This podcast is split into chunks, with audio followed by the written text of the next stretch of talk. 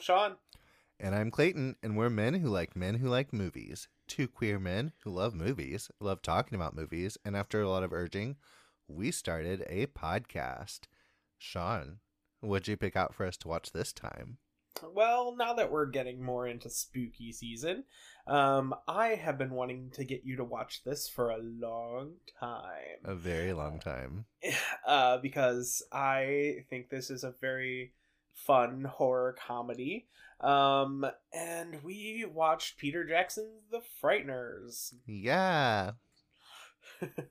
which is just The Frighteners, not Peter Jackson's. But I like Peter Jackson, so I'm saying Peter Jackson. So, uh, tell me about your relationship to the Frighteners. So I actually used to have this movie on VHS. So it tells you how long I've had it. Um, and I got it at a, I think, so my library used to have a resale room where the like old books or like pe- books that people donated, people didn't need, like they would be sold in there. And I bought far too many for my lifetime. But they used to sell movies too. And I remember I was probably around 11 or 12 and this was on there and this has a fantastic poster um like the original poster is like just just creepy demonic skeleton face just sticking out of like this like white background. And it just says the frighteners at the bottom. And i was just like oh that's fantastic looking. So i of course had to had to buy it. I think it was Of like a dollar. I think it was a dollar. And i absolutely got my money's worth. Um and i just It's worth more than a dollar. yes it is. Um that's why i said absolutely. Uh, and yeah it was just it was a ton of fun. Um i no i'm not the biggest michael j. Fox fan. I think he's fun and a lot of things I think But he's, he's just- precious. he's just never been my favorite. I don't there's something about his maybe it's because i fucking could not stand family ties. Oh, and Oh, see, I never saw that, Ties- so. oh god he was everyone loves his character in that and i'm just like i if you were my child i would drown you in the river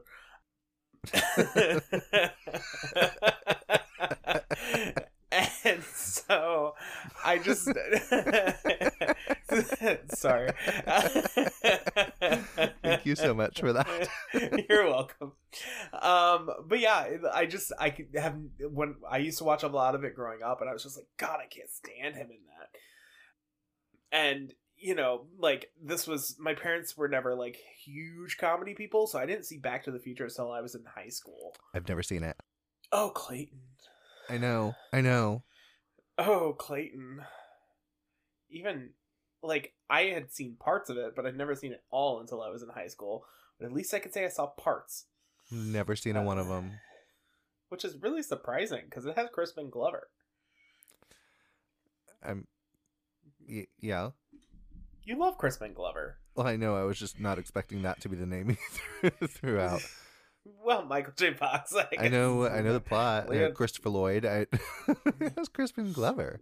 yeah you love the thin man um yeah but i digress so i just was never a big michael j fox fan like he was never my favorite of actors and so when i watched it i was like oh man like this is i think my favorite michael j fox role i know i know marty mcfly lovers are going to tear me apart but yeah i do i, I really do think this is my favorite michael j fox movie i know brave Also, Trini. Alvarado needs to be in more things. I know. Yeah, this was my first time, like we alluded to, but I had fun with it. So thank you for picking this, Shawn. Good, You're welcome. good choice. Thank you. He doesn't always say that, people. I- I usually he's just usually he's like I I had to force myself to watch that. And I'm just like, this is why we started a podcast. to force each other to watch the things we've been telling each other to watch for years. Yeah. but yeah, uh, so you uh, would you recommend this? Fuck yeah, I'd recommend this movie. It's so much fun. Fuck no, they killed Diana. Um, I'm so excited to cover that movie. I know. um, people will get that reference later. yeah. Um, yeah, I, I, and I would very much recommend this too. I think it's a ton of fun. It, it's a little tonally jumbled, but Yeah, that's okay. It's got, I think it's got its flaws, but yeah. but I think fun it's time. I think it's a really fun little uh comedy horror horror Yeah. comedy. I don't know. I can never decide. I think it's a horror comedy because horror does lead in more. Well, I would say it's more of comedy horror, but you know. Jake Busey's in this. This leads more towards horror. Sorry, Jake Busey, you're fantastic, but you do look like a this serial is murderer. horror like Scooby Doo is horror. Mm, yeah, I would go with like PG thirteen Goosebumps movie. Sure. Yeah, Scooby Doo, I guess, is a good one too. I Yeah. thought a lot of Scooby Doo while watching The Frighteners. Rut row raggy. Uh, also, I can. Would you like to know my favorite quote of all of the Scooby Doo movies? Absolutely. Here's a clue: purple is a fall color. it's May.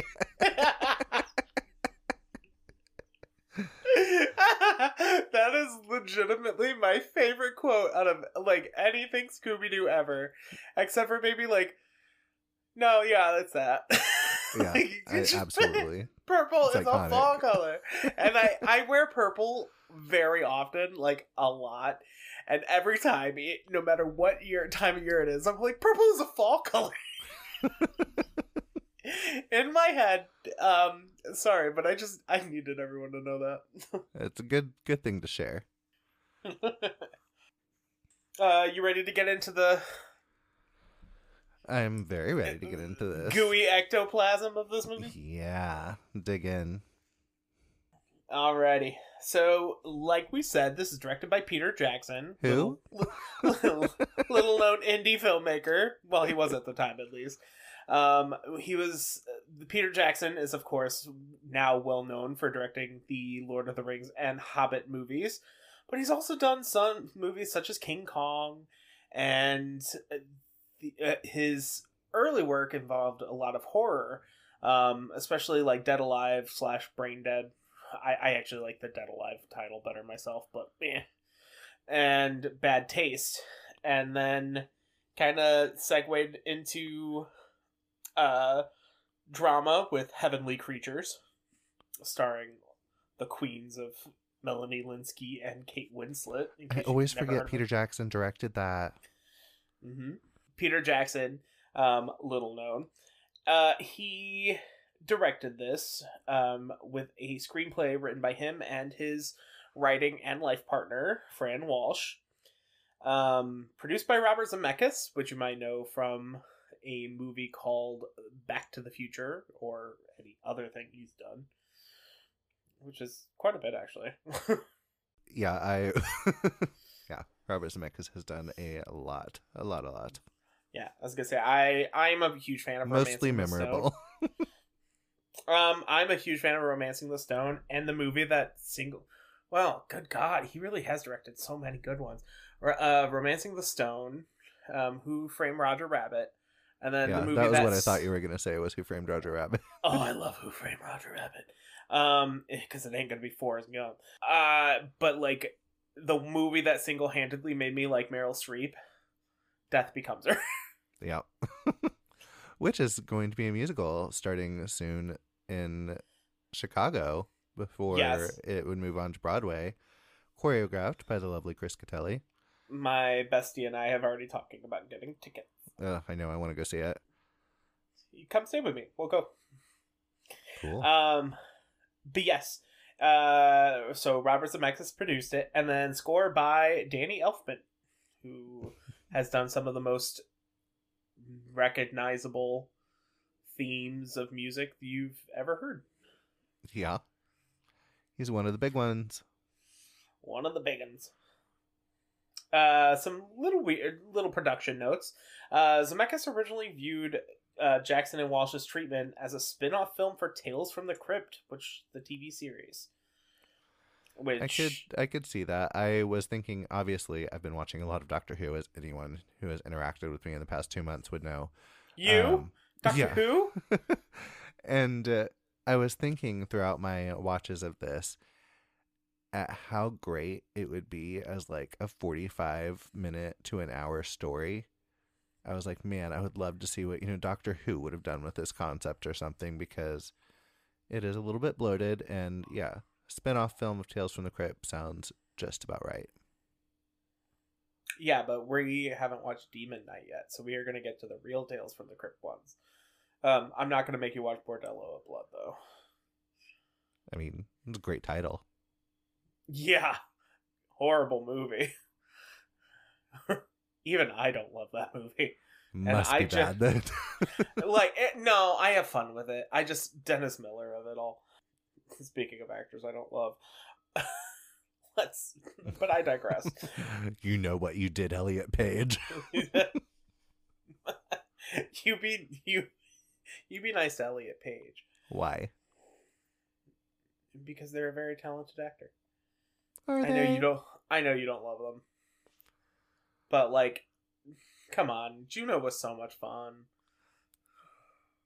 Fucking hate it. Because of Elliot Page. Ah, it was so. It was I so will good, say, though. Elliot was amazing in Hard Candy. Yes, That is the one compliment I will ever pay. I would actually say Elliot Page was good in Inception too. Mm, was he? You you don't. It's okay. You don't have to. Anyway, moving on. Um, also, this is a shout out to L. Um, fingernails, which is our quote from that movie. Uh, and actually, her wife too. Love you, Brie. so Michael J. Fox was suggested by Zemeckis as Jackson and Walsh had envisioned the film as a low budget uh, with unknown actors, which I don't know. It feels like it could work, but you'd have to find someone with as much charisma as Michael J. Fox, and I feel like it's kind of hard to do. The actors were invited to add ideas and jokes, as much of the script was written with Kiwi colloquialisms. awesome. And if anyone's listening, there is probably about 25 seconds of me trying to say colloquialisms missing from this. It's true. It was very funny. My face hurts. but ki- Kiwi colloquialism, damn it! Kiwi colloquialisms is the hardest thing I think I've ever tried to say in my life. Alrighty. Uh, Peter Jackson cameos as a punk with a Grim Reaper shirt. Oh, that was Peter Jackson? Yeah. Um, and his son Billy is the baby in the bouncer who is the first to float. I love that sequence so much. I know it was cute. we can go into cast a little bit. Um, we have the aforementioned Michael J. Fox as Frank Bannister, uh, Trini Alvarado, who honestly so good in this movie. Um, I think she's one of like every time I watch this, I think she's one of my like. I think she's such a great heroine. Like she really is kind of the glue that holds the movie together, hmm and I think she's a very underrated heroine. Yeah, I really liked her. The only thing I've ever seen her in, she played Meg in the 1994 version of Little Women, and I really liked her in that, and always wanted wondered why she wasn't in more stuff. And then when I was found out she was in this, I got really excited about it because, uh, as I told you before, I think Trini Alvarado is like Andie MacDowell if she were likable. Oh, so rude. Andie MacDowell's likable. She's just like New York likable. Fair. even if she's not from New York. but it made sense, so that's all that matters. And also, she made that actress you like. You know, um, she did. Margaret Qualley. Yeah, Margaret Qualley. Fucking love Margaret Qualley. yes, her daughter is Margaret Qualley. Who is that actress you like? I love that her character's named Lucy Lynskey. You put in here that she it's named after Melanie, and the whole entire movie, I like because I didn't look at your notes because I didn't want to be influenced by anything, and I was like, "That's such a weird coincidence." Nope. Good old Melanie making an impact. Well, of course she did. Melanie Lynskey is like so good. Honestly, one of the best actresses. Fucking love and her. I'm glad she's Ugh. finally gets Yellow really. Jackets release that bonus episode. Yeah, when is that happening? Because that needs to happen no. Well, I mean, the next season's going to be like a million years away because of the strike. So I feel like they're holding on to that so they can have something to release so people won't forget about it. but I just want it now. I know. Uh, we've got Peter Dobson as her ill-fated husband, Ray Lynskey. Not- fucking Not Mel- tragedy. what a fucking tragedy. Um, not Melanie Lynskey, of course, but Lucy Lynskey, the character. John Astin as the judge. Chi McBride as Cyrus. Jim Fyfe as Stewart, and they three are the main ghosts that you come across. Uh, Jeffrey Combs as FBI agent Milton Dammers, and also what a character. Performance for the ages. It is so good. And then we have the terminally delightful Dee Wallace Stone as Patricia Bradley. In a different movie than everyone else. She really is, isn't she? Uh, and then we have uh, Jake Busey as Johnny Bartlett. oh, I thought he was just playing Jake Busey. You know, I don't know him well enough to be able to tell. um, Elizabeth Hawthorne as Magda Rees-Jones. Uh, Julianna McCarthy as Old Lady Bradley, who also scene stealer. oh yeah, the hair And then- alone, oh my god. R. Lee Ermey as Hiles. doing his thing. Yeah, the normal R. Lee Ermey kind of performance. Uh, you ready to go into the movie? I just have to comment. What is your favorite R. Lee Ermey performance? Is it the same as mine? What's your favorite R. Lee Ermey performance? Texas Chainsaw Massacre 2003. Oh, that is a good one. This is a real hard decision. Yeah, I would have to say it's probably the same. I feel like everybody else would say like Full Metal Jacket, but yes. Uh, yeah, I was gonna say I like Full Metal Jacket. He's great in it, but like I, I, it's either that or it's gonna sound so stupid, but there's a movie called The Rift that I actually brought up. I think a week or so ago when we were talking about um, how Dino De Laurentiis would make his own, Oh yeah, yeah, like his, make his rip off his own movies. Yeah, we talked about that in our Shocker episode last week. Yes, and he, R. Lee Ermey is in that movie, The Rift, and he is definitely not in the same movie as everyone else, but that's okay. He's fan- he's he's just for some reason he's playing it completely serious, and everyone else is just like not great. Well, for the most part, and like so it's just funny to watch him because he's he's definitely like the best actor out of all of them, and I don't think anyone in the world has ever said that about R. Lee Ermey. I think he's really great at what he does. right. Same with that one dude who always plays a, like an FBI agent or or or like a, a like in the army or whatever. Glenn Glenn Morshower, I think that's his name. He's that one tall dude. He's like got like orange hair, but it's always like super super like buzz cut.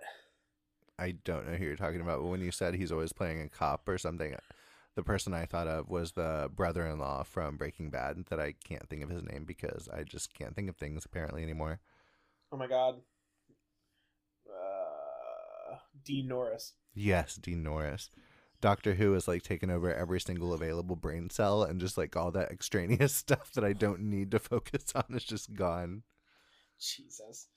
Next thing you know, he's gonna be all like, "We have a podcast. I don't remember what it's called." Oi, what's our podcast about? Wibbly wobbly, timey wimey movies, right? Do you fancy Billie Piper? Um, yeah. Anyway, you know, you know me. I'm always been a Donna. Um, same. Donna's my favorite. But yes, The Frighteners, Donna. 1996. Yeah, Frighteners. um, I'll let you kind of start off with your first note because you have a nice little way to start it off. Yeah, the first thing I noticed about this movie when it started was Danny Elfman's score. I love it so much, and I was just instantly like, "Ah, I love this Elfman score. We are in good hands. This is going to be fun. I love it already." Yep, and then we're introduced to Dee Wallace Stone, who I love Dee Wallace Stone. I think she's so great.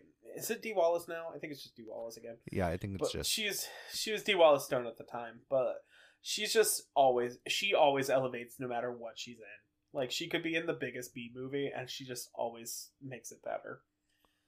The movie could still be awful, but at least she's gonna give something good. you know, a Halloween season is not truly over until you've watched a movie with Dee Wallace in it. or seven Yeah, I I watch her underrated. every Halloween because Lords of Salem is one of the movies I watch every Halloween on Halloween. So she's there. Yes, she really is. And she is being chased down by CGI graphics Yes. from the 90s. Do we think okay, so obviously like we both grew up in the early in like we were both children when this came out. So I Yes, don't know if we're looked the best to necessarily know this answer, but would have this been considered cutting edge at the time? yeah, pretty close. Keep in mind, this came out before Independence Day and, like, Well, lot- as you'll know from our episode of Independence Day, I was not extremely impressed with some of Well, that. you're wrong. but I didn't say it. This reminded me of Um, like the effects on like Casper and stuff. Yeah, which at the time was cutting edge. People remember, like, T2 is brilliantly done, but if you look at the scene where, like, the T1000 walks out of the fe- like out of the flames, it looks a lot like this. The fair. it's just James Cameron is a, you know, like technical effects wizard and uh, fantastic director, and he makes it look slightly prettier. This one, I think that I think Peter Jackson does a fantastic job, but it is very, very 1995 graphics. But I do think they're cutting edge for what they were at the time. Yeah, that's what I was wondering. I'm like, man, and I was trying to think of stuff that came out around the same time period. Because, like, there's a lot of things I have a lot of affection for from the 90s, but I'm like, I don't know how regarded they were at time of release where special effects are concerned. Yeah, this movie was uh, just for a little spoiler, but um, I mean, this movie wasn't a big hit. Um, but one of the things people talked about was its technical, like a lot of its technical aspects. I really do like some of the effects. I mean, I think it's all very charming, but some of them I did think were really good, and some of them not so much. But Yeah. yeah, Keep in mind, we're also watching it in a you know, twenty. Avatar 23 2 has been released. yeah, I was like, 20, Avatar Two has been released. Like movies can regularly have CGI. Like it's much easier now.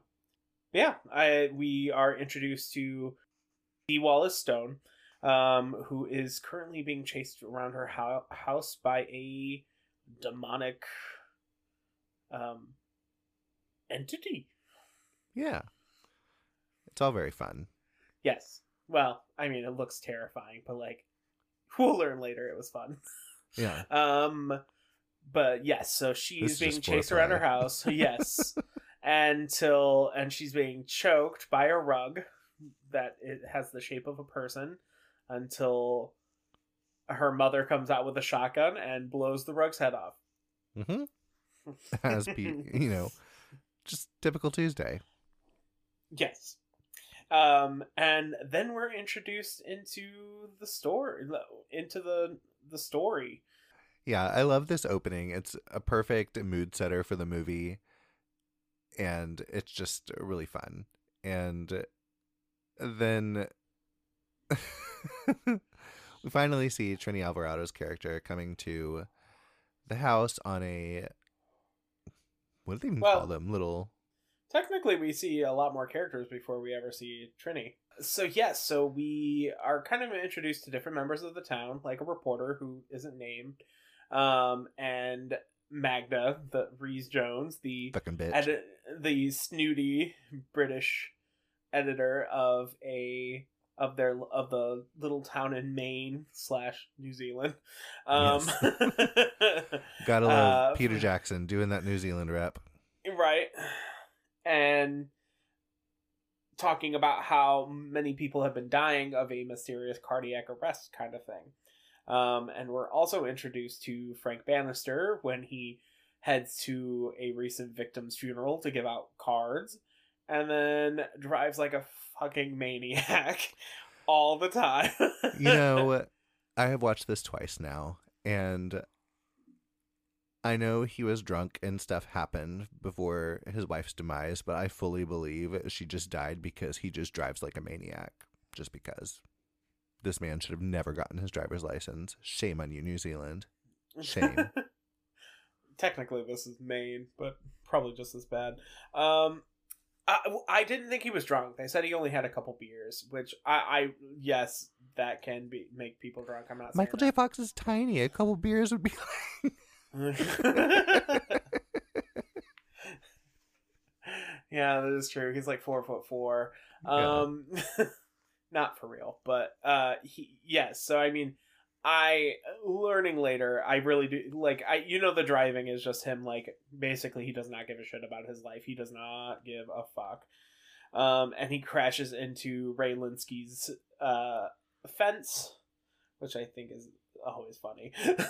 It is funny. I love the bit when he crushes the garden gnomes on the way out, and he's Yeah. so mad about it. um, and then we're introduced to Lucy, who is making a house call for Patricia because she cut her hand on some glass during her chase the night before. Kinky. Uh huh. And we, I just want to talk about her mother, the Julianna yes, McCarthy. let's please talk about her mother. Because I love her delivery of everything she's doing in this movie. Uh, it was cold blooded murder. like, my God. like, thank you for giving us that. And yes, she's just, she's so good at this. she made me in this moment kind of like have a little soul searching thing of like, man, when I'm just talking in everyday life, I should work on my line delivery, you know, make it count. Say the crazy shit you wish was out in the world. Uh, Patricia does not leave the it. house. like, oh, Jesus. Wonderful. I just love her. I love her hair. Love everything about her. yes. And for anyone who hasn't seen this movie, which is probably a lot of you, um, she I don't know. very- On Twitter, a lot of people were expressing fondness for the Frighteners, so oh, good. I'm glad there's a I think there's a I feel like this movie. Yeah, I think there's a nice following for this. But um, she the character is like very severe. Like she has like the most severe like updo you've ever seen. Like says all of her lines basically through gritted teeth. Like just a fantastic performance. Everyone in this is really good, actually. Hmm. Um. Oh, who's not? I mean, everyone's very committed. I'll give them that, but I don't know. It's just Ooh, name names. I don't love Michael J. Fox's performance. Ooh, brave. I think he is absolutely precious. I think he is very likable, but the performance itself, I'm just like, he needed to go bigger because just everything in this movie is so, so over the top. And it feels like everyone else. I mean, look at the mother's performance. Look at Jeffrey Combs' performance. Look at whatever fucking Dee Wallace is doing in that la- in that final act. I mean, you just need that level of just ridiculousness, and it's he does have some you know protagonist syndrome, I suppose, but I feel like he could have gone a lot bigger with stuff. Like there were moments like him walking with the ghost in the graveyard where it really kind of played up the physical comedy and stuff and I just wish he would have kept it dialed up the whole entire film. Hmm. I'm gonna push back a little bit though because I I do think I think you're kind of on the point where him being a protagonist. I think he does. Uh, it's not a very loud performance. Like I mean, it is kind of loud. He's he does shout sometimes, but Mhm. uh, like it. It's one of those. I do feel he is very much playing something. Like if he would have gone as big as everyone else did in this movie, this movie would be like completely incoherent. I would argue Like- that the film is also incoherent without him doing that. I just think it would have been even more fun if he had gone big. See, I, I, I don't know. I, I can kind of see where you're coming from, but I think he plays it big enough that it's not over the top because everyone else is so like over the top or close to it that it's very hard. Like having more than just like Lucy is the straight man in the movie. But like yeah, even but she's so sincere. It almost comes off really funny because of how everything is ridiculous. And like with his life, it's like it should be ridiculous. He's got these three ridiculous ghosts doing fake hauntings. I mean, I guess it's real because they are ghosts doing stuff, but you know, for his little business. And it's like he should be on the ridiculous level that everyone else is doing. I mean, Dee Wallace isn't a thing all of her own, but Trini's just like he either needs to be on Trini's level of just playing it a hundred percent straight, or go to the other level, and he's like in this weird space in between where it just doesn't feel like it gels with everything else. okay, I can start to see where you're coming from there. Um, I don't know. Just for me, I think he if he would have played it louder than like one of the things I love about this movie is yes, he's kind of crazy, but like it allows the loudness of the other characters to stand out more. So it just makes like Dammers and like the mom and like Dee Wallace Stone's later performance just like that much more dialed up because you're like you're watching this crazy dude, but now let's out crazy the crazy dude. I suppose. I'm glad that it worked for you. Thank you. but yes, so after patching up Patricia and noticing she has bruises, uh, the old lady basically kicks her out of the house, kicks Lucy out of the house, and Lucy goes home. And I'm gonna look this bitch up. ab- yeah, and realizes that Patricia was dating a man who murdered Jake 12 Busey.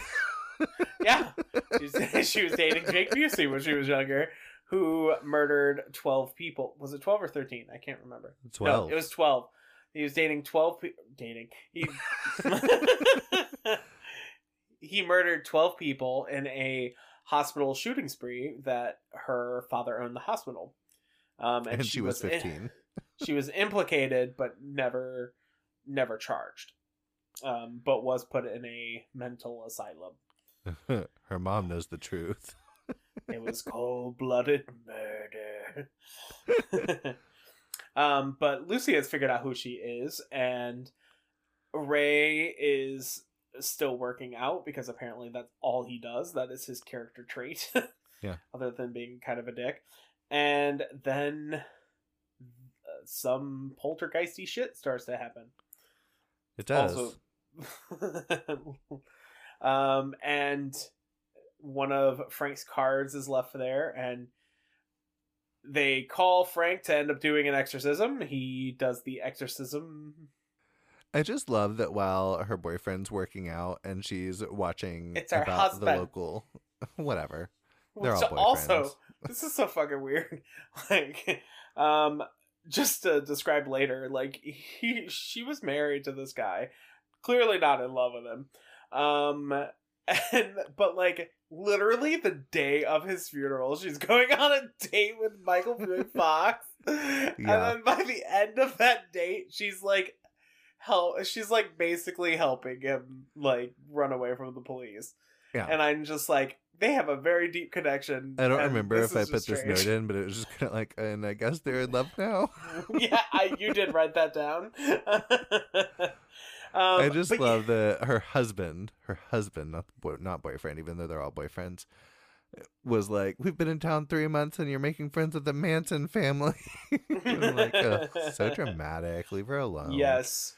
And when he gets down for some hanky panky, they see some poltergeisty shit starts to happen, and they find a another. floating Elvis. yes. Um, and the bed levitates with her on it. And then they find one of Frank's cards, and so they call him for the exorcism. Convenient. Convenient. And he sees he comes in and does the exorcism, and he sees a number on Ray's forehead of thirty-seven. Yeah. And he's just been having his little ghost friends do little hauntings for him so he can charge people several hundred dollars to give them an exorcism with his toaster. Yes. And it's wonderful. Absolutely wonderful.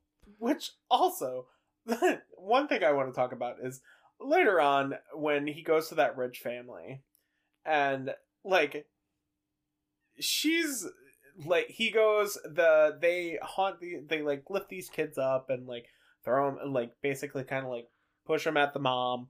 Blah blah blah blah blah. Well, when she comes back, she sees him in the paper and sees that he's a charlatan. And like, no offense though, like your children did just float at you. Yeah, I kind of wondered about that because I'm like, they say he's a con man, and obviously it does seem a little contrived having, you know, the ghost bring you the number to get rid of them. yeah. But at the same time, like, yeah, your kids were flying through the air without anything. Like, how do you think he set that up? Like, you should maybe be a little concerned. yeah, I maybe did love the scene with the babies, though. I, you know how much I famously hate children, but some of my favorite Doctor Who things have involved Matt Smith and a baby. He's so great with babies. There's an episode that's basically him opposite a baby the whole time, and it's so much fun. And watching the ghost like be like, "We're gonna scare your parents." Wonderful stuff. yes, and we're we're we're skipping ahead a little. I just needed to talk Yeah. about that. But um, yeah. So after the exorcism, Michael J. Fox goes home, and it reveals that, of course, he is in league with the ghosts, Yeah. and they haunt places so that way he can charge them for money for the Yeah. exorcism. and we and we- that ghosts can die. Yes. And we meet Chi McBride as the Is it Chai or Chi? It's Shy. I looked it I watched the uh, documentary. the whole thing. No. I was like, I- that thing's three hours. I stopped Good an for- I hour was and about to be 40 really minutes. impressed. I stopped an hour and 40 minutes and I'm sorry. I was bored. Um it, it was like 10 o'clock in the morning on a Saturday and I was like, I just want to watch something fun. And I basically turned into Emma Roberts in Scream Queens when she's just like, like I was just like, I just want to watch something else, and so I did, and I never got back to it. it's fair. said I would not expect you to watch a three-hour documentary on the Frighteners. I've done it before for the podcast. I've watched long documentaries. Yeah, but this one's on the Frighteners. Yeah, and it's also it was one of the like first ever like making of documentaries that apparently, um, because this was like Peter Jackson was making it before like behind the scenes commentaries and like documentaries weren't like really well known, and so it, a lot of it is just like watching them do stuff, and it's like okay guys, I went to I.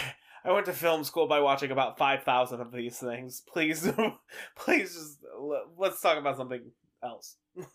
Yeah. But yeah, so in the yeah, in the documentary they said shy. oh, good to know. But yeah, we've got Chi McBride as our uh 70s shaft um ghost. And then we've got Jim Fyfe as our 50s uh uh I guess nerd Yeah. 50s nerd ghost. And then we have John Astin as the judge. The judge is Ooh. my favorite. I love the judge. He's so sweet. And his like the dog the ghost dog is just chewing on his jawbone. Little zombie dog. Fuck you, Laura. Yeah, I love the scene with him. He's like, my joints are getting powdery. Dog's running away with my face. oh, also when he's shooting the gun, I love the fact that Michael J. Fox is eating like cereal out of that bowl and then just throws the bowl out the window. Straight Just out the window. Straight up just he's like, everybody get down and just tosses his bowl out the window. And I'm like, how many how many bowls do you think he goes through a year? I feel like it's more than two. But less than seven. Yeah, it's weird it happened twice. Yeah. So- How much do you think Peter and Fran patted themselves on the back after whoever wrote the line, Death ain't no way to make a living? Oh, I feel like they both. Uh, yeah. I feel like they made Billy, um, their son, who was in this movie. Come give us a pat on the back. Uh, yeah, no, it is a good, and I, it is very much what this movie is about because it is a movie about like not dwelling on your past. Or stay away from Jake Busey and Dee Wallace Stone. I can't Yeah. decide which one is more important. Staying away from Jake Busey is probably a, a solid life. I feel like Jake Busey is going to be like the nicest person in the world, and he just I don't know. I just don't want to get trapped in a conversation with him and find out. Man, so mean. The next time we see Ray, Ray is now dead and a ghost, and Frank. Dead, dead, dead. Sorry. Oh my god. It's your fault. I, you started singing I earlier. did start Chicago on you again. Yep. But You're yes, have to deal with that for the next two weeks. Yeah, thanks. So we do see um, Ray ask for A ride to his funeral. a ride to his funeral. Also, if anybody's listening to this and you're just like, this is the most crazy shit, I am exhausted and I'm uh, trying to keep my eyes open. If this doesn't make it into this, that's fine. But also, the movie doesn't always make sense. So yeah, so like, there's a there's a lot going on in this movie. It's a lot of fun. It's a lot of it's very vibey. it is But yes, very he- vibey. And so he gets a ride to his fu- ride to his funeral um and we see this is when we meet R. Lee Ermey's hiles who will be in like literally one more scene Yeah. and he's his the one who. There's ghosts everywhere. It's wonderful Yep. stuff. keep it he's the one who keeps track of the the graveyard ghosts um and clayton's aforementioned line of it's a goddamn tragedy is said by ray when he is the only one really crying about his funeral Yeah. which I I I think is so funny. like him just being like, and everyone's like, and they're like, Ray was a guy. he, he deep down he might have had a good heart. He did. He really did. I will say, I feel bad for him slightly because seeing yourself in your own grave would be kind of horrifying. right. What if it wasn't the suit you wanted? Tisk. Yeah, But that would also be that would be the upsetting part, not seeing your corpse like face to face. The outfit. I just wanted to be. you be need known. to get I- away from Men's Wearhouse, Shawn. I'm glad you put in that two weeks notice. I just you. wanted to be known. I when I die, either bury me in the purple or the green suit. I'm thinking the purple. The purple's my favorite. Hopefully, you die in the fall. no matter what time of year. That's called a callback, folks. that was beautifully done. That was Thanks. beautifully done. Um, but yes, so uh, Ray and Frank end up running into Lucy, who she thinks has a message from her from Ray, who he really actually does because Yeah. Ray is talking to him. And they go to dinner later that night, and, and the cops are on to him because they are like, hmm, "You had an altercation with him, and then he died. Yeah, it just looks like heart attacks, but all these people have been dying, and you're weird, so therefore you are suspicious." right. Sorry, I thought I heard something outside. Um, it's a ghost. if it is, I need a ghost like the one in Scary Movie 2. That'll fuck your face. yeah. you know what? Honestly, sure. it's a Friday. yeah. Uh, good old toy selling. oh my god. So they go to dinner. Um, and one of my favorite lines is in this when on she's the day of your husband's funeral. on the day of your husband's funeral, and This on the day of She- my daughter's wedding. and Lucy is revealing that she was not happy in her marriage to Ray, and he goes, "It wasn't what you would call a good marriage." And Ray's, "You bitch," is the, one of the funniest lines in this movie for me. He's just like, "You bitch." Yeah, I think that is my favorite moment of the entire movie, honestly. Yeah, it's so good. It's so funny. Um, I also love the part. We'll get to it. Hang on, I'll talk about it later. Uh, but yes, so they are at dinner and they're very much flirting with each other, which I think is a little right fast, in front but- of her dead husband. It's great. not ever done. Yeah, and Michael, he the ghost ends up knocking a, a glass of wine onto Michael J. Fox, who goes into the bathroom. After he elbows a non-existent ghost to everyone else in the face with his elbow. It's great. Right, which I love the fact that if he can see them, they make him corporeal, kind of to him. Yes. I don't know. That makes sense, but he can't like grab him later. Yeah. I, you know, you- whatever. You know, another Doctor Who reference. The sonic screwdriver works until the plot needs it not to. right. Um. Oh my god. For the next four months, we're gonna be nothing but Doctor Who references. nope. aren't we? I'm gonna be done in a week. I just mean you're gonna be have it in your brain for the next. Nope. I got to move on to other things. It's best not to dwell. like a ru- like a rustler. uh, but yeah, so he goes to the restroom to clean himself up and sees another gentleman there with a 39 on his forehead. 38. 38. That one. 38. Uh, the number. 38. And And then he the sees Grim another- Reaper himself pop out and kill him.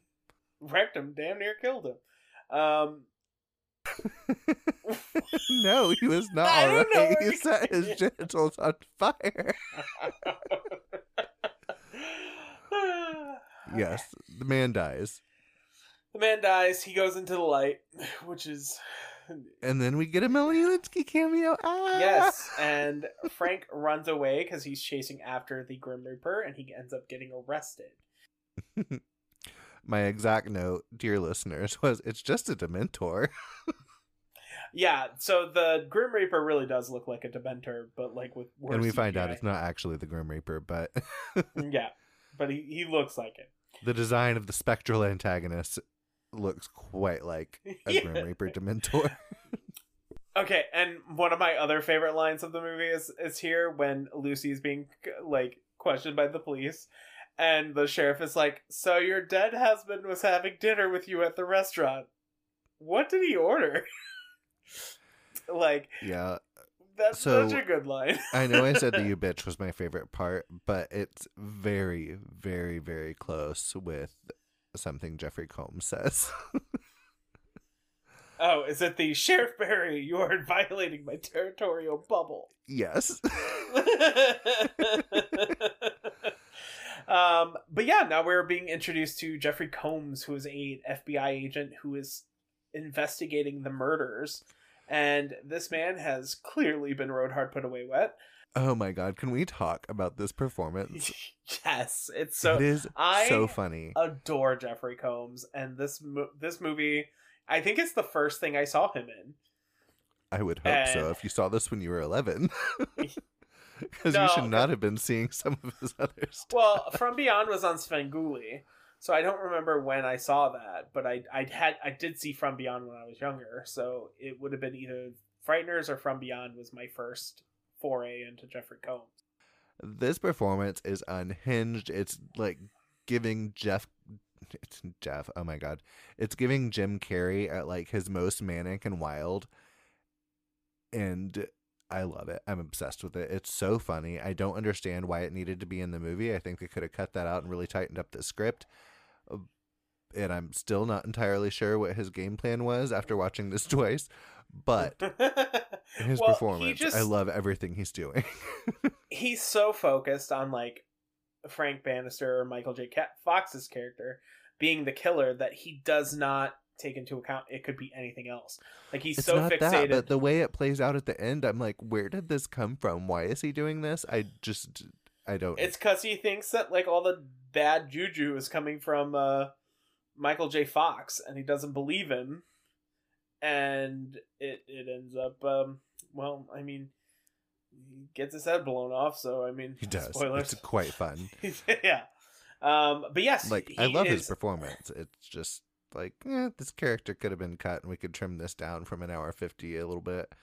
But I just think he adds he adds more comedy to it. I think he's, oh, he's one of so the funny, and his whole thing of So him being funny. terrified and running out of the room when because he can't stand when women yell, just it's wonderful. Yes. And it is it, it really is. It's so funny. Um and j- just to bring it up now, but my other one of my other favorite moments is when he's got Lucy locked up in the back of his car and he starts like rummaging through his coat and she thinks she's gonna like shoot her or something and he pulls out a donut to sit on and he's like it's so Like, weird. It's so it. weird, but it's like so perfect because it it literally it describes everything I love about this movie. Is him just like ooh, and I just that that's a, a brilliant. It's great stuff. Like if we didn't have that, I wouldn't love this movie nearly as much. I don't Oh, absolutely. Then the cute journalist boy who's working for that witch Magda gets killed. He's num and he was 39 and then Magda gets the 40 on it and some reason for some reason Michael J. Fox was like this is bad even though she's a bitch and has been ruining his livelihood.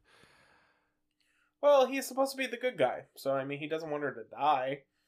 Like, Mm. doesn't. She's marked. also, like, this is just weird. Like, they're Although I just like, guess if she dies, she won't be able to print a retraction. oh. she won't be able to print any further ones either. This was my favorite gag in the movie, though, when the cops are shooting up everything, just destroying all this priceless shit. Because America, yeah. the Oh, yeah, so the just to give you the- Wait. Um. So let's set the scene a little bit before we go any farther. So, uh, Fra- Frank follows them, or Michael J. Fox's character follows them into a uh museum Egyptian show, like a museum, like an Egyptian showing at a museum, um, where the journalist boy from the beginning is dead. He was number thirty nine and he sees that Magda is now number 40 and this is when the Grim Reaper comes back to try and get her and hijinks ensue when the cops come and ju- the judge comes and is shooting the Grim Reaper until he sees a picture of whoever that is in that co- sarcophagus and like that is the one scene that I'm like, oh my god, I don't know if this holds up. uh, I loved it. I don't know if it holds up or not, but I thought it was extremely funny. He sees the skull. It's like mighty Mighty fine fine woman, good, Good teeth. teeth. They don't call me the hanging judge for nothing. when he gets in there and you see him like Humping. moving He's up and down out of the sarcophagus, his ghost, I was just like, oh my god. it literally says in her notes, people. It says, "Oh my god." And capitalized. uh yeah. And when Um, he's done, like I like it when they like still like that. Oh, oh my God, that does not Oh hold my up. god. I couldn't Um, believe it was there. I was so shocked and what I really love. Uh, so also, there's this part where um the other two, Cyrus and Stuart, are like moving a mummy towards the cops, and they're just like shooting this mummy. Like this is this mummy is just dying. And, and it ends up falling over and Cyrus going, but she was so young and beautiful. yeah, it was that that amazing. Comedy gold the whole way. Yeah. This sequence is wonderful. Yeah, this is and fantastic. really sums up this movie in a nutshell. and Frank ends up getting away with the help of the ghosts. Uh, his friend ghost, Punches not the Magda in the face and dips with her. Yeah, which I would have left her there. Bye. Yeah. Um, and Magda, they end up getting into an accident, which is reminiscent of his accident with his wife that we've been kind of seeing through the movie, where his wife was in a car accident with him and ended up dying with the number 13 carved into her forehead, Yeah. and they could never find his knife. Dun, dun, dun. Nope. But she ends up dying from the Grim Reaper and still berates him, which Yeah. I think was quite nice of her. Um, it was super violent. Like when the ghost just like slams into her and knocks her like 30 feet. I was just like, damn. yeah, I was gonna say she gets she gets probably the best death of the movie. Well, yeah, yeah, I'd Yeah. say so. It's probably like the one I'm like, damn. Yeah, well, Jeffrey Combs, his is like very startling, but, But, yeah, like- I would say she has the But like fun. Yeah, She gets the best, the like most hardcore death. Um. So bye, bye Magda, and thankfully she does not stay as a vo- as a ghost because that Yeah. character was annoying. fuck that bitch. yeah. Um. And Lucy is so Frank ends up turning himself in and has a little confrontation with Dammers, who also I do love the part when he goes he's like, We're never gonna see him again. He's he's gone into hiding. It'll be a long time before we He's see Frank smart. And he's just like walking into the police station behind him yeah, and they're like, "Hi." but they he is obsessed with the idea that Frank is making the murders happen with his mind. you know, And natural conclusion. He will be saved because he's wearing a lead breastplate. Yeah, it's it's wonderful, absolutely wonderful. And if anybody's been paying attention to our numbers, um, we did we were at forty with Magda, and But Clayton the cops are saying there's 28 people that have died, and yes, those numbers don't add up. But it will be explained. Yep. And Lucy is trying to figure out what the hell is going on. So she goes into. Lucy ends up going back to the Bradley house to talk to Patricia. And she's told that she keeps her father's ashes in her room to try and shame her for everything she did with Johnny Bartlett. Yeah, getting her dad killed, And being a Ends cold-blooded murderer. ends up finding the uh, safety knife that was used to carve into Michael J. Fox's wife's forehead in Mrs. Bradley's closet. Yeah, and that is why the numbers are different. Busey's storyline that feels a million miles away from anything happening now in this ridiculous adventure. They killed 12 people. 12. Yeah. 12 people. Hey, it's a, it's more than I don't even remember who he said. More than Starkweather. We're almost up to Dahmer. Yes. Um, but yes, so now Lucy is more involved. She ends up going back to talk to Michael J. Fox. And Before it does that, her dead boyfriend gets killed. Oh yes, her poor husband does die. Yeah. I guess ex-husband now. Yeah, the Um, Spectre does like him axe- in. More like axed husband. Ha. Sight? uh, I was psyched to talk about that. Um, if we're done with the puns, uh, never, never.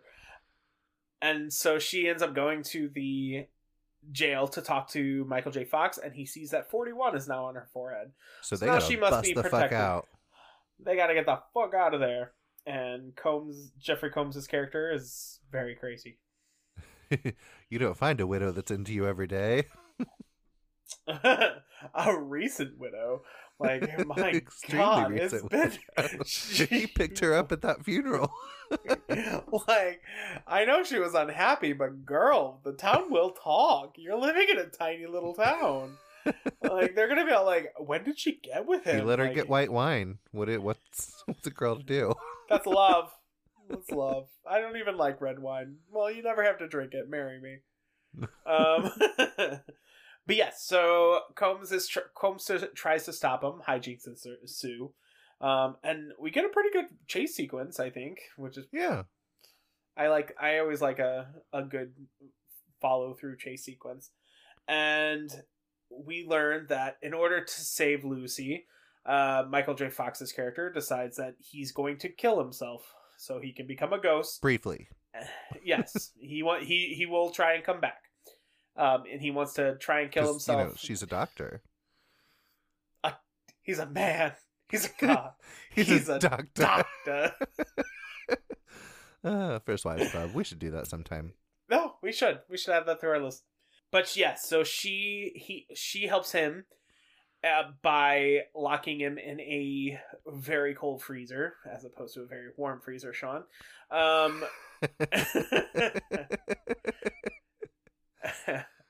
uh, and by locking him in a freezer, and um, she will revive him after 20 minutes before any major tissue damage. Sadly, I feel like the movie still has more than 20 minutes to go. you know, I like when they put a runtime on the clock that's short enough to do in real time. I wish they'd just do that, and that's when the movie ends. Well, but I mean, this movie still has story after that 20 minutes. Like, the 20 minutes is Mm. supposed to be. it does. Like, if he would have just defeated him right then and there, you wouldn't get the rest of the movie, and we wouldn't get, you know, Dee Wallace Stone's fantastic and performance. Um, but yes, so she, uh, Michael J. Fox ends up becoming a ghost. He fights the Grim Reaper. Um, Lucy is captured by Dammers or Jeffrey Combs' character. Yeah. Because he's like crazy, crazy. Yeah. And he this is the scene where he pulls out the donut after he like locks her in Yes. his car. And it is legitimately comedy gold. also, Comedy So- Gold is 90s Michael J. Fox flying around as a ghost. The effect is oh, something. Oh, it's like woo yes. Woo. yeah. That's that's that's the sound I would imagine him saying in this head. Woo. But yes, so they fight and uh Michael J. Fox's Frank ends up finding out that the Grim Reaper is not the Grim Reaper. It is the ghost of Johnny Bartlett, the Jake Busey character who murdered 12 people at a, the asylum, Patricia Bradley's lover, and well, executed murderer. Yeah. And if this is confusing, this was the point in my notes where I said, this has a lot of disparate plot threads. yes. Which I actually kind of like about it. I love a movie that like it's so all over the place, but you kind of Yeah. gotta love it for it. yeah, like it, it it's it's it's going a little crazy, but that's okay. It's, We've got Jeffrey Combs saying things like, my body is a roadmap of pain. We've got R. Lee Ermey saying wonderful R. Lee Ermey lines such as, get back in the goddamn ground, you unorganized grabastic daub of teleplasmic shit. I- absolutely iconic. So, Yes. Um, and Frank ends up fighting the the the Grim Reaper, Johnny, until he's almost dead. The Grim Reaper comes back, and luckily Lucy had escaped by this point and is able to bring Frank back from the dead. yeah, right when he almost had him. He almost had him.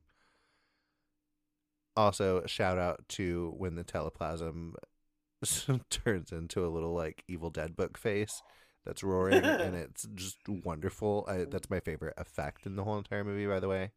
Is oh, him like beating face. this face Yes, until it becomes Jake Busey. yes, so Lucy ends up going to try and save Patricia because Patricia is was of course thought to be Johnny's accomplice. Um, and it turns out she very much was. yeah. And she's sh- evil. And like fucking this performance is fantastic. I know we've said that about a lot of them, but like Dee Wallace Stone gives unhinged so well. It's wonderful. I was trying to think of like what it reminded me of, and the only comparison I really had was for something that nobody will get. But there was a small performance in the Goldie Hawn Chevy Chase film from the seventies, uh, a foul play, where there is a small character who is an assassin that's pretending to be a like secretary person at a Catholic institution, and then like her hair gets knocked out, and she's really like an assassin, and she's like bashing people's heads in pianos, and uh, it's just a lot of the same energy that Dee Wallace gives off in this sequence, and it's just so entertaining, so entertaining. She's interacting with you know just the air because you know at some points we'll see that it's Jake Busey's ghost that she can also see, and she's like fondling his face, but to anybody onlooking, she's just like sensually rubbing the air next to her. It's just great stuff. Great stuff. I also love Trini Alvarado at this point because she's just like kind of she's just watching it. So all you're seeing is Deidre Wallace Stone just like stroking the air, and she's like, "You could come home with me if you want." and like you can tell she's kind of like, "What the fuck?" um, and old lady Bradley comes down to stop Patricia from leaving, um, and ends up learning that Patricia is in league with Miss with Johnny and discovers the body of Mrs. Bradley in her bed. And then we get a nice little chase sequence where Patricia goes full full crazy and tries to first kill Lucy with a butcher knife and they have a nice little fight and then Frank comes in and there is a shotgun which is being shot at them. Including meanwhile Jeffrey Combs is still chasing them. It's a whole thing. They're in the hospital. Yes. that the massacre happened. And end up they're trying to get to consecrated ground which is a chapel inside the old hospital uh, where the massacre happened. Inexplicably Frank is now able to see the past and yes it's it's very much like a mm, like he's able to see that patricia was a part of the murders. She was helping. She's the one that carved the numbers in the people's foreheads which also i feel like people should have said that when got her locked her as locked up but i digress. Um but she ends up she's chasing them around in her fantastically unhinged performance and milton dammer shows up. And we had also we, we kind of neglected to mention but okay. Um and originally we had been told earlier that the ashes that patricia keeps in her bedroom are of her father but it turns out they are johnny's ashes. And she's the one that brought him back with a slew of ouija boards apparently. Yeah she just lets him out. She will just lets him out of the thing and he goes to town and kills somebody. Yes. And he tries to kill both Lucy and Frank, and his spirit gets trapped back into his ashes in the urn. And so they decide to take the urn to consecrated ground to exorcise his spirit.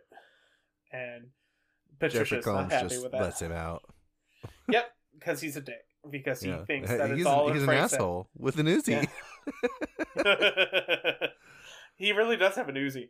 Um, a- and Frank is we can't make experiencing. this shit up Yeah, I was gonna say this sounds like we're just making a movie up, but it's it's really what's happening in this. Lucy is stuck in an elevator, so she's kind of out of a lot of the end of this. Patricia is chasing Frank around, who is currently also concurrently having flashbacks of what happened during the murder spree at the hospital. And we learn that Patricia was very much involved. She's the one that was carving people's foreheads with their yeah number. she was super involved and she liked it Yeah, she did. And once Milton lets out Johnny's ghost, he is promptly taken down by Patricia, who shoots him in the forehead. Shoots him right shoots in the him in- face. Is gone. she blows she blows his head off with a shotgun. Um, and Michael J. Fox's character falls through about four floors of broken, shitty hospital floor that has gone into disarray, and ends up falling to the ground and dying. Well, he ends up falling to the ground floor where Patricia and Johnny catch up with them, with him and Lucy, and then she strangles him to death with her gun. yeah, because he's little. Yeah. Because he's little. Um, I love that so much. and then she goes after Trini Alvarado with a. She's trying to pick a different weapon for her ghost boyfriend. She picks up a cleaver, and he's like, "Nah." And she picks up a fucking pickaxe, and swings it in the craziest way you could possibly do it a couple times, And and like, delivers this iconic line. Shawn, can you share this? yes, I can. I'm in the mood for a little vivisection. It's wonderful. It's it's ridiculous in all the best ways. There's ghost fights going toward the light, getting trapped. Uh, Patricia and Jake Busey get dragged down to hell and are eaten by um worms. We are worms. Uh, Um, it was kind of reminded me of. Little Shop of Horrors a little bit. It's great, and um, he thinks he's dead, and up in heaven, they're like, "It's not time." He sees his wife again. And then they're like, I think I was in heaven. Yeah, they tell him to start living, dude. Be happy, and send him back to go be with his widow. well, Not like his, his widow, widow, it's but- the widow. she will later become his widow. But as of right now, she is mainly just the widow. Yeah, Um, yes, and we have a nice little coda where they tear down. There was a house that Frank was living in, which was the house he was building for him and his wife, and he never finished it and lived in this absolutely awful monolith to his to his shame. And wow, that was uh, pretty deep. Um, impressive. Thank you. I'm so tired. Um, he, so they are tearing it down so they can build their own house, and it reveals that Lucy can now see ghosts too. yeah, And then we get a cover of "Don't Re- Fear the Reaper," and that's the end of the movie. yeah. I just let it play to the end of the credits. I didn't even need to watch them. I just like the song. It's a good song. Yeah. I love "Don't Fear the Reaper." Yeah. Shawn, do you have any final thoughts on the Frighteners that we did not cover before we rate this absolute icon of a film? Uh, I mean, this movie is just so much fun. Um, if this is an incoherent podcast compared to the rest of ours, is uh to just take away the fact that this is a movie that is a lot of fun.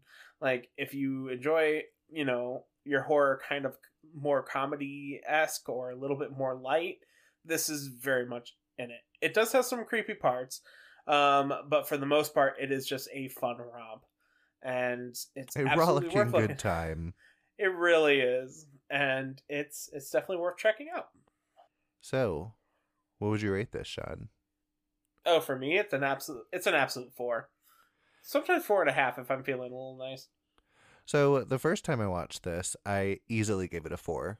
I don't think it, it very much has its flaws, but I had such a good time with it. I'm like, gotta give this a four. The second time, I was a little bit between a three and a half and a four, but I'm feeling generous. So I'm just gonna leave it.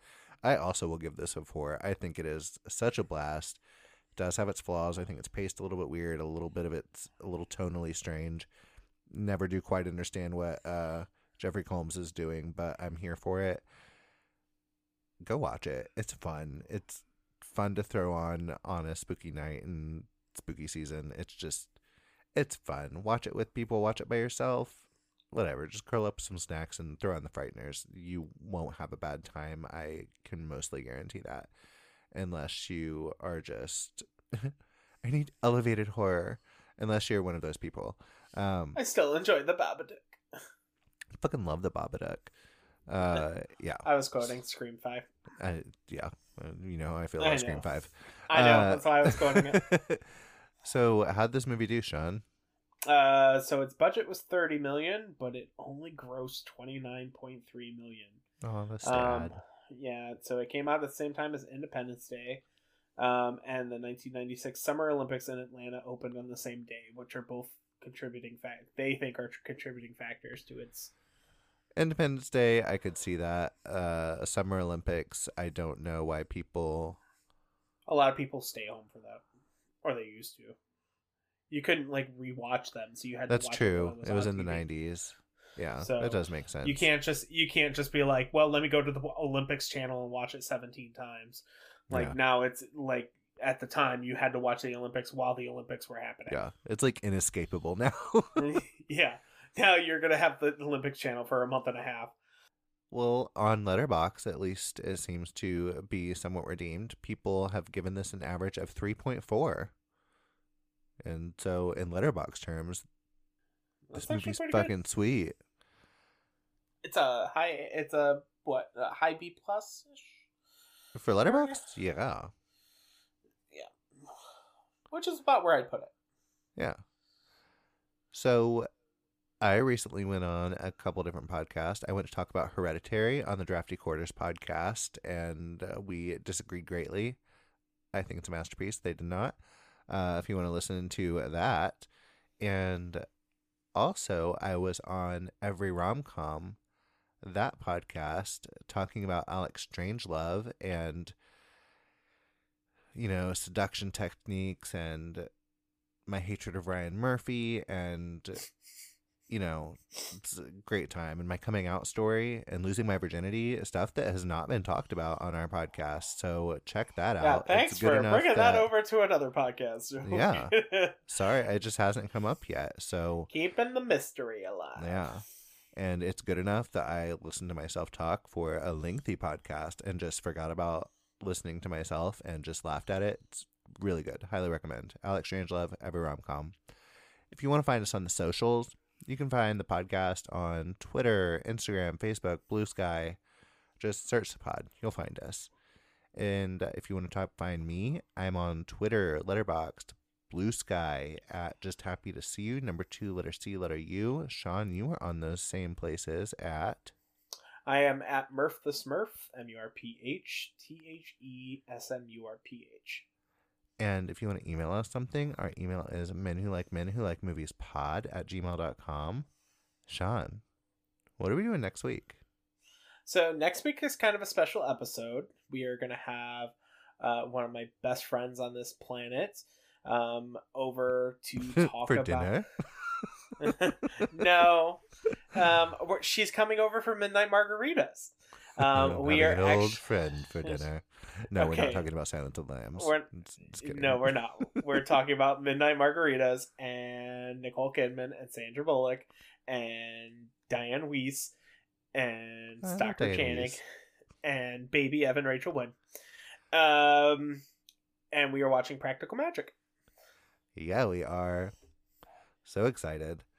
Please don't forget to give us a rate, a review if you have time. It helps podcasts so much. And don't forget to be kind to people out there during spooky season. It is not hard to do, and the world sucks, and it doesn't cost you anything. So, yeah, be kind, people. That Be is kind, my- rewind. Yes. If you have VHS, also rewind before you start it over because that is just nice. Anyway, until next time, bye everyone. Bye.